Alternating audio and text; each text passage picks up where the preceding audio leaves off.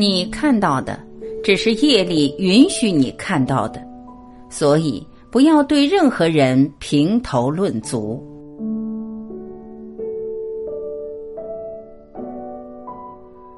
人与人之间像隔了一块透明的玻璃，我们以为自己看得清楚，但其实看到的只是表象。一位大德曾说。与任何人相处时间长了，肯定都能看出毛病，因为眼睛就是业力专门为我们准备的。因此，我们需要认清自己的评判标准来自于自我，而不要轻易评论他人的是非功过。其实，你看到的只是业力允许你看到的。在生活里，我们常常会凭借“我觉得”。我认为，我臆想去揣测别人的心思或事情的真相，从而变成了可怕的键盘侠和道德绑架者。事实上，当我们确信了某种东西，就会选择性的注意和收集相关信息，并按照支持自己的想法或逻辑来解读它们，从而推导出一个符合自己意愿的真相。所以，当一个人内心充满某种情绪或想法时，心里就会带上强烈的个人偏好暗示，继而就会去现实中搜寻相关信息，最终形成一种果真如此的心理定势。事实上，我们只相信自己愿意相信的东西，我们所看到的世界只是我们愿意看到的部分，只是业力允许我们看到的模样。因此，我们需要学会观清净心，不要轻易评论他人的是非功过。作为修行人，我们更不宜观察或指出他人的过失，不去说众生的过失。对佛门中人，也常观清净心。如果听到他人指指点点、议论别人的时候，可以想到，看到别人的过失，只能证明我们的心不清净。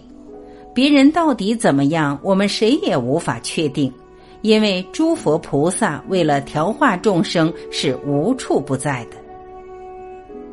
不轻易评价别人是一种修养。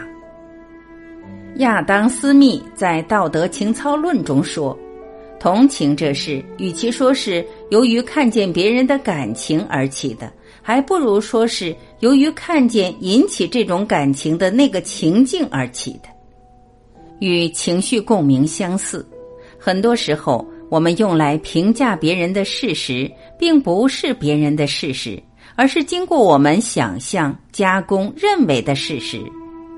不能否认，我们每个人都或多或少的带有一点优越感，习惯于站在道德高地指点别人的生活。不轻易评价别人是一种修养。子非鱼，安知鱼之乐？你并不了解别人生活的全部，不了解一个人的所有，怎能仅凭几个碎片的场景，仅凭只言片语就对别人定性？人活世上要学会相互尊重，不轻易评价别人就是一种尊重。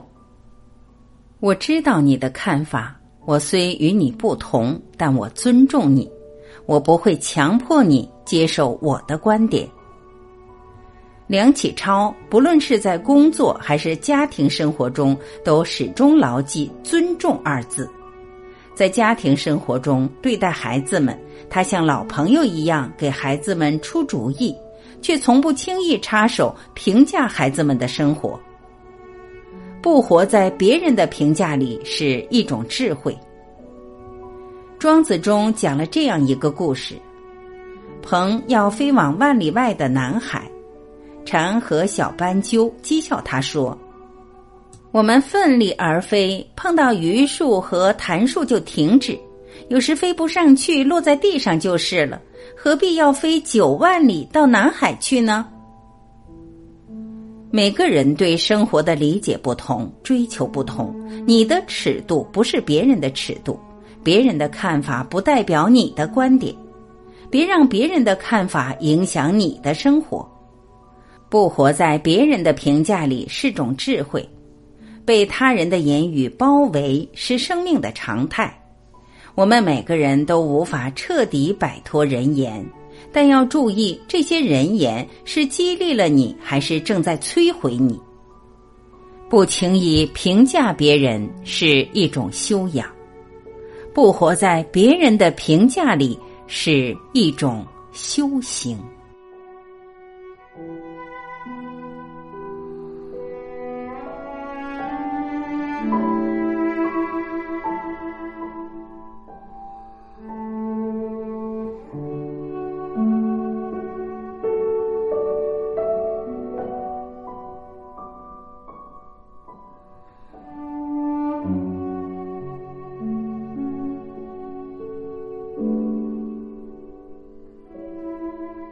感谢聆听，我是晚琪，我们明天再会。